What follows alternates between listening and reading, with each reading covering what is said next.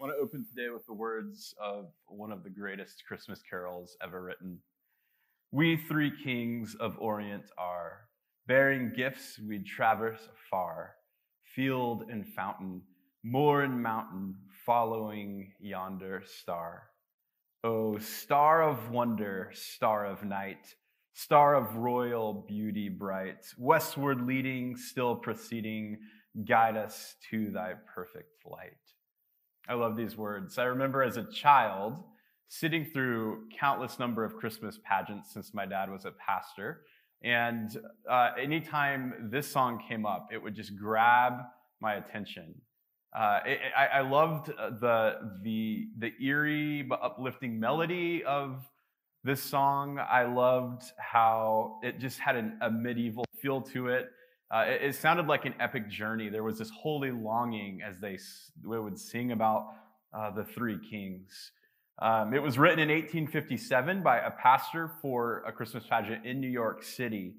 And the, what's fascinating about this song is that it was the first great American Christmas carol. Because most Christmas songs are either written in Europe or by Bing Crosby. This one was considered the first great American Christmas carol. And the song is about those wise men, those mysterious and obscure wise men that we don't know a whole lot about. Uh, but their story is so important. And today I want to look at the story of the, the three kings or the three wise men that found in Matthew chapter 2. And so if you uh, would like to follow along, we'll have the words on the screen. We're going to start in Matthew 2 and go from verse 1 to verse 12. After Jesus was born in Bethlehem in Judea, during the time of King Herod, Magi from the east came to Jerusalem and asked, Where's the one who was, has been born King of the Jews? We saw his star when it rose and have come to worship him. When King Herod heard this, he was disturbed, and all Jerusalem with him. When he had called together all the people's chief priests and teachers of the law, he asked them where the Messiah was to be born. In Bethlehem, in Judea, they replied, for it is written in, eh, for as the prophet has written, you should know this. And then he quotes, But you, Bethlehem, in the land of Judah, are by no means least among the rulers of Judah, for out of you will come a ruler who will shepherd my people Israel. Then Herod and the Magi secretly found out, called, he called the Magi secretly and found out from them the exact time the star had appeared. And he sent them to Bethlehem and said, Go and search carefully for the child. And as soon as you find him, report to me so that I too may go and worship him. Feels like music should kick in there and go bum, bum, bum. The story continues in verse 9. After they had heard the king, they went on their way, and the star that they had seen when it rose went ahead of them until it stopped over the place where the child was. And when they saw the star, they were overjoyed. On coming to the house, they saw the child with his mother, Mary, and they bowed down and worshiped him. And then they opened their treasures and presented him with gifts of gold, frankincense, and myrrh. And having been warned in a dream not to go back to Herod, they returned to their country by another route. It's a great story often overlooked in the Christmas story. There's three things I want to talk about today uh, with this story. First is the Magi. Second is this mad king named Herod. And then the third is the meaning of the gifts. So the Magi, the Mad King, and the meaning of the gifts, they all start with the letter M because I'm a pastor and it's easier to remember it that way. Uh, but let's start with the Magi, these three kings. Uh, there's, there's all sorts of speculation about who these people are. And I'm going to start with what we don't know, what we don't know about the Magi, and hopefully this will help us.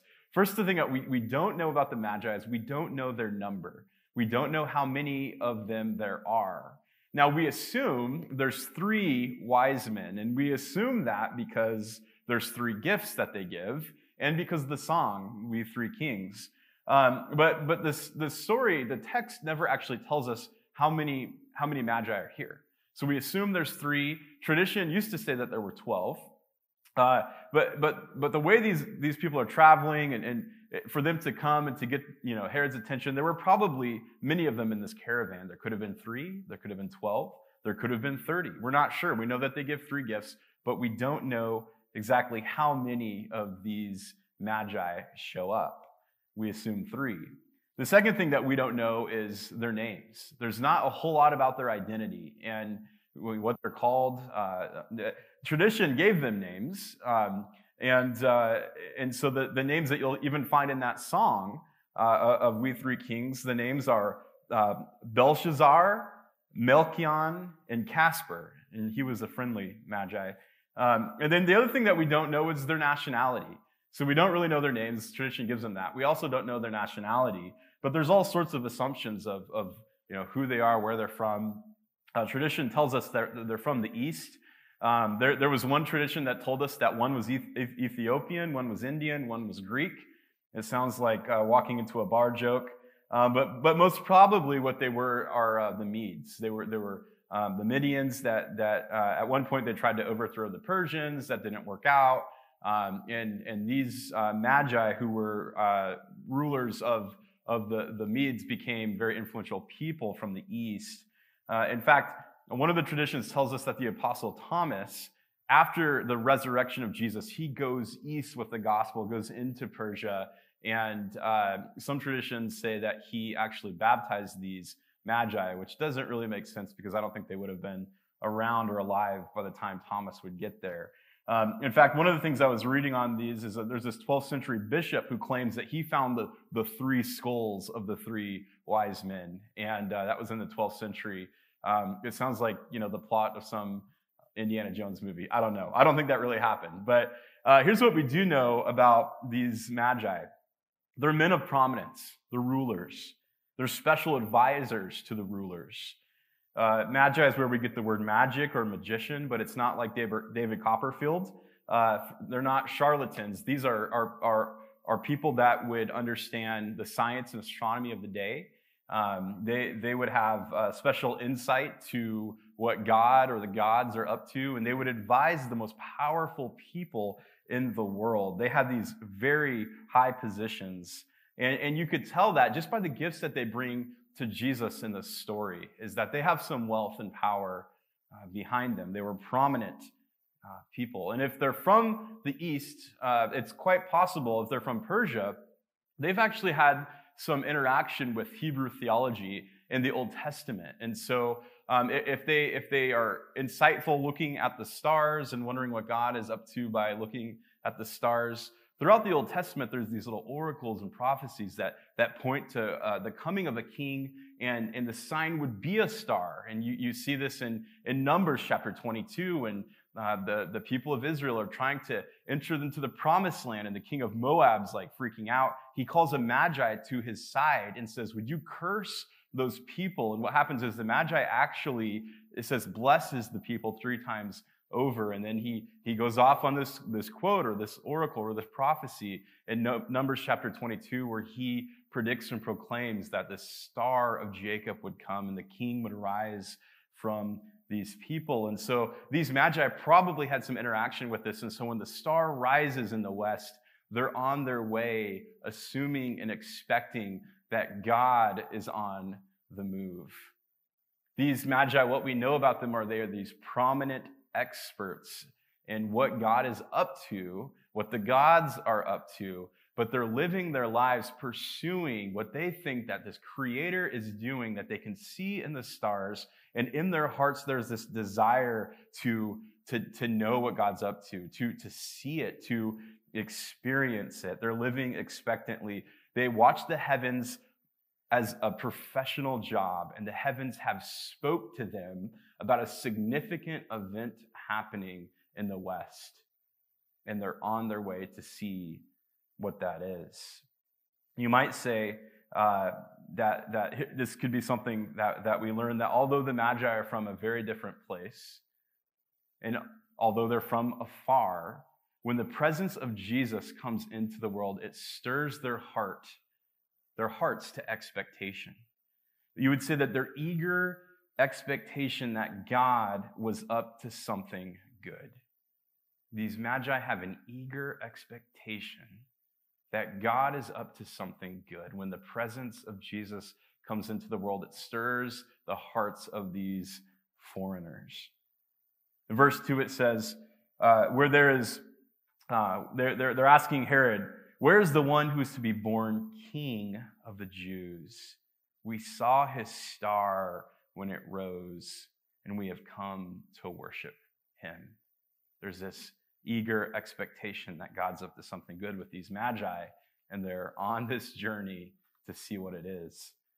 Then, verse 3 so we taught the magi, now we get to the mad king. Verse 3 it says, When Herod heard this, he was disturbed, and all Jerusalem with him. Now, Herod's disturbed and Jerusalem is disturbed, disturbed, but for different reasons.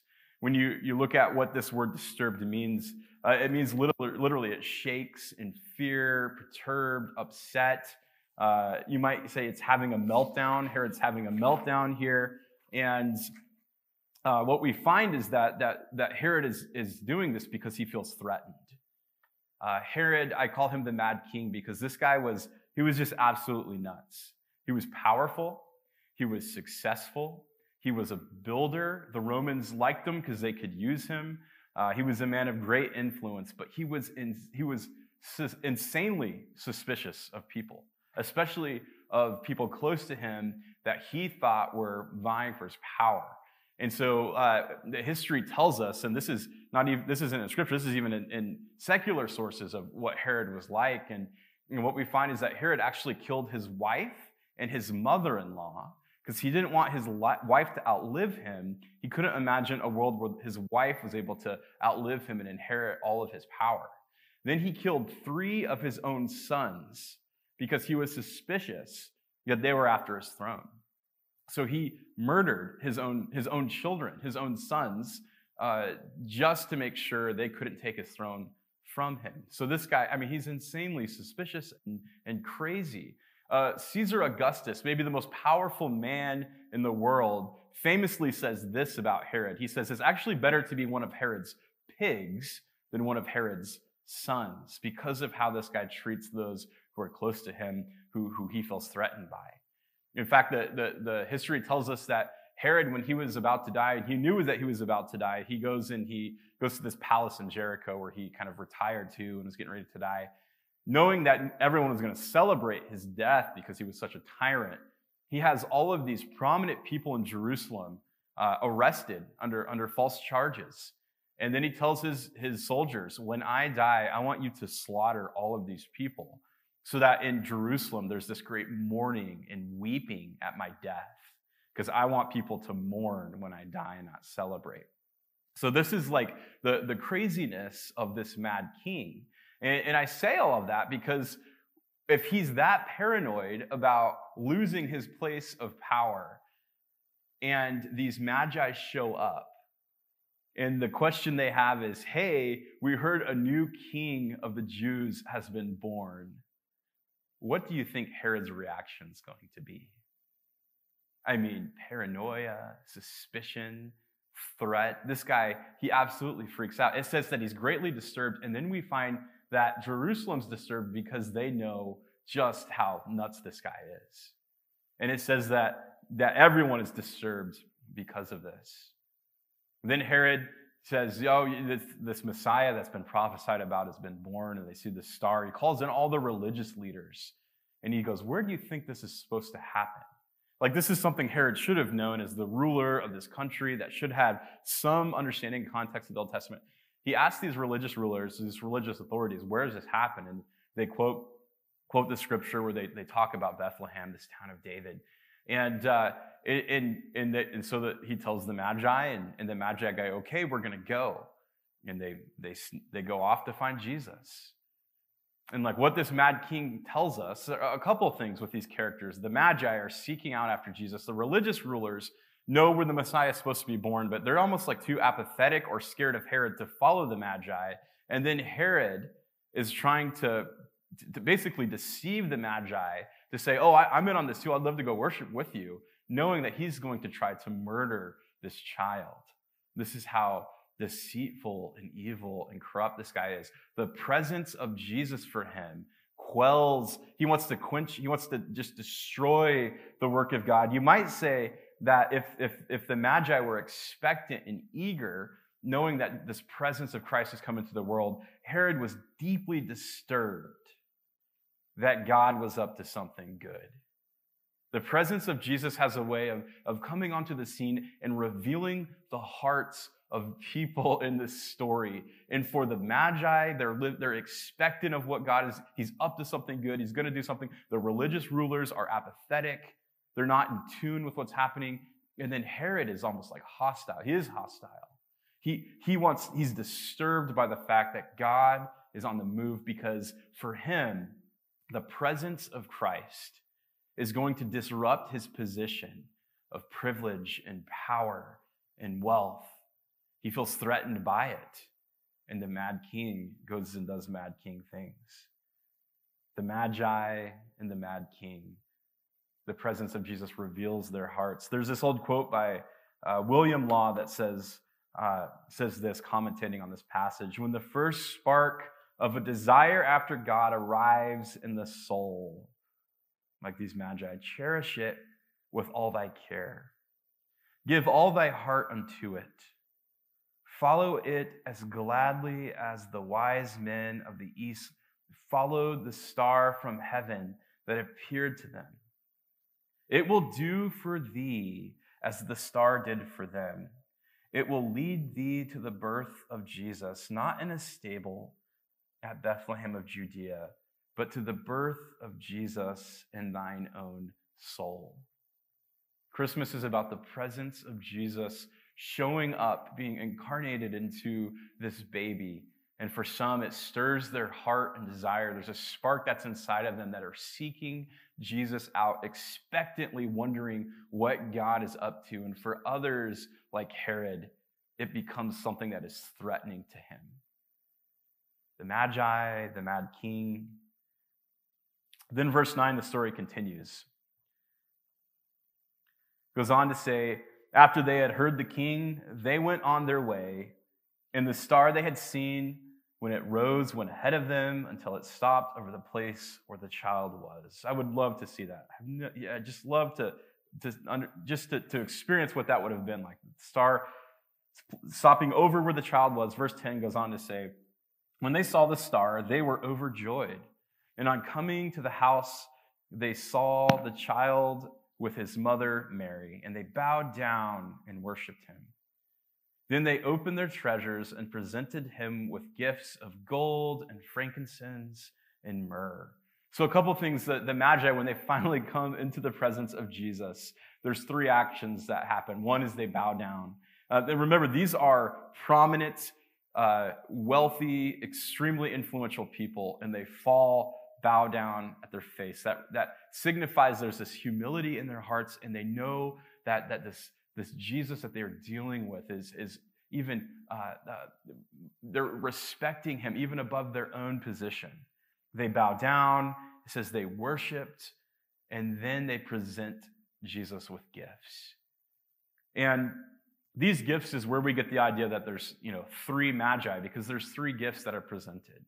And I think what's, what's really interesting is the, what do these gifts represent? The meaning of these gifts. And, and some people would say this is all speculation and um, it's sentimental and it probably we're reading too much into it. Um, in, in the song We Three Kings, they talk about these gifts and their meaning. And, and I, I think that these gifts uh, actually do have, are, are symbolic and, and, and, have great meaning. And so, whatever you think about these gifts, um, I'm going to tell you what I think they, they symbolize. And uh, the first is gold the, a gift of gold. Remember, Jesus' family is this like lower middle class, probably lower class peasant family. And they received this gift of gold. It would have been, I mean, this would have been like completely changing uh, their, their family's situation. Like, this is the ultimate Christmas bonus, right? This is, you get a, a gift of gold from these wise men, from these magi. And it's, it's, uh, it, it's a precious gift from them. We know gold is a precious metal, it's rare, and it's extremely valuable. It's the kind of gift that was fit for a king. And so you might say that this gold, this gift, represents Jesus' kingship. They are acknowledging that Jesus is king. And, and, and for them, it was this king of the Jews. Uh, but there might have been something more that, that, that Jesus wasn't just, he was, he was the king of all. There's, there's a kingship that comes with gold. Also, gold is the easiest to spell of all the gifts, as we'll find out. So, gold. The second is frankincense. Frankincense is uh, it's a scent that is used in offerings in the temple. Um, the frankincense was oftentimes used by priests during the sacrifices and during worship services. And so, what you might say is if gold represents the kingship of Jesus, uh, the frankincense represents the priesthood of Jesus. Uh, the priesthood that, that when you think about what a, a, priest is, we get it from the Latin word, which is, it means a, a, a bridge builder. Uh, a priest is someone that connects us with the divine, that connects us with God. And what they're saying about the identity of, of this child is, is they give him this priestly gift because Jesus is this connection for us with God.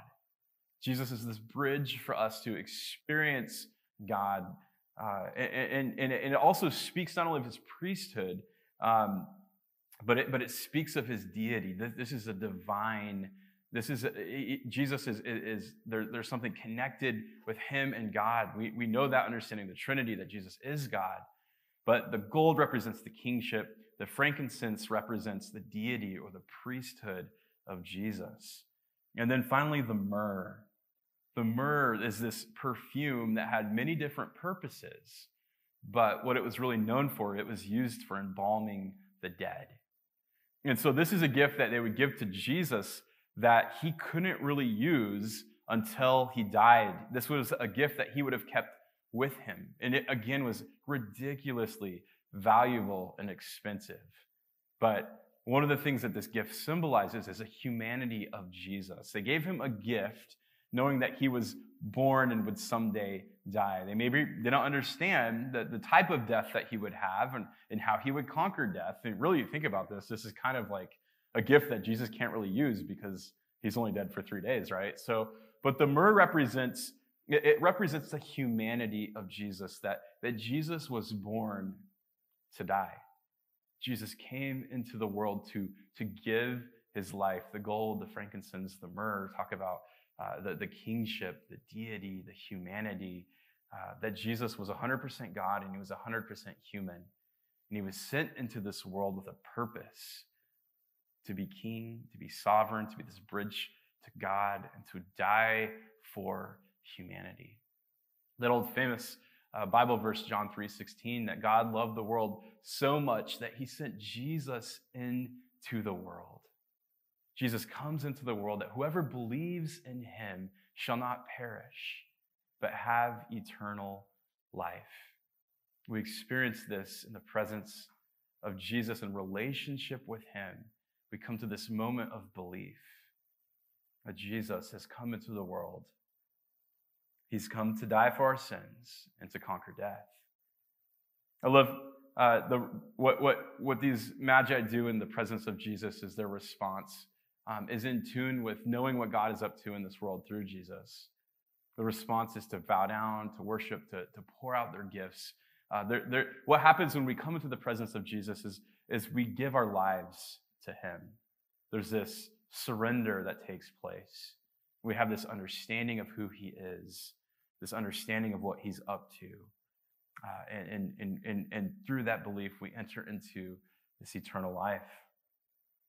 Kent Hughes, commenting on this passage, says this The story of the Magi concludes with a beautiful, forthright presentation of the primacy of worship.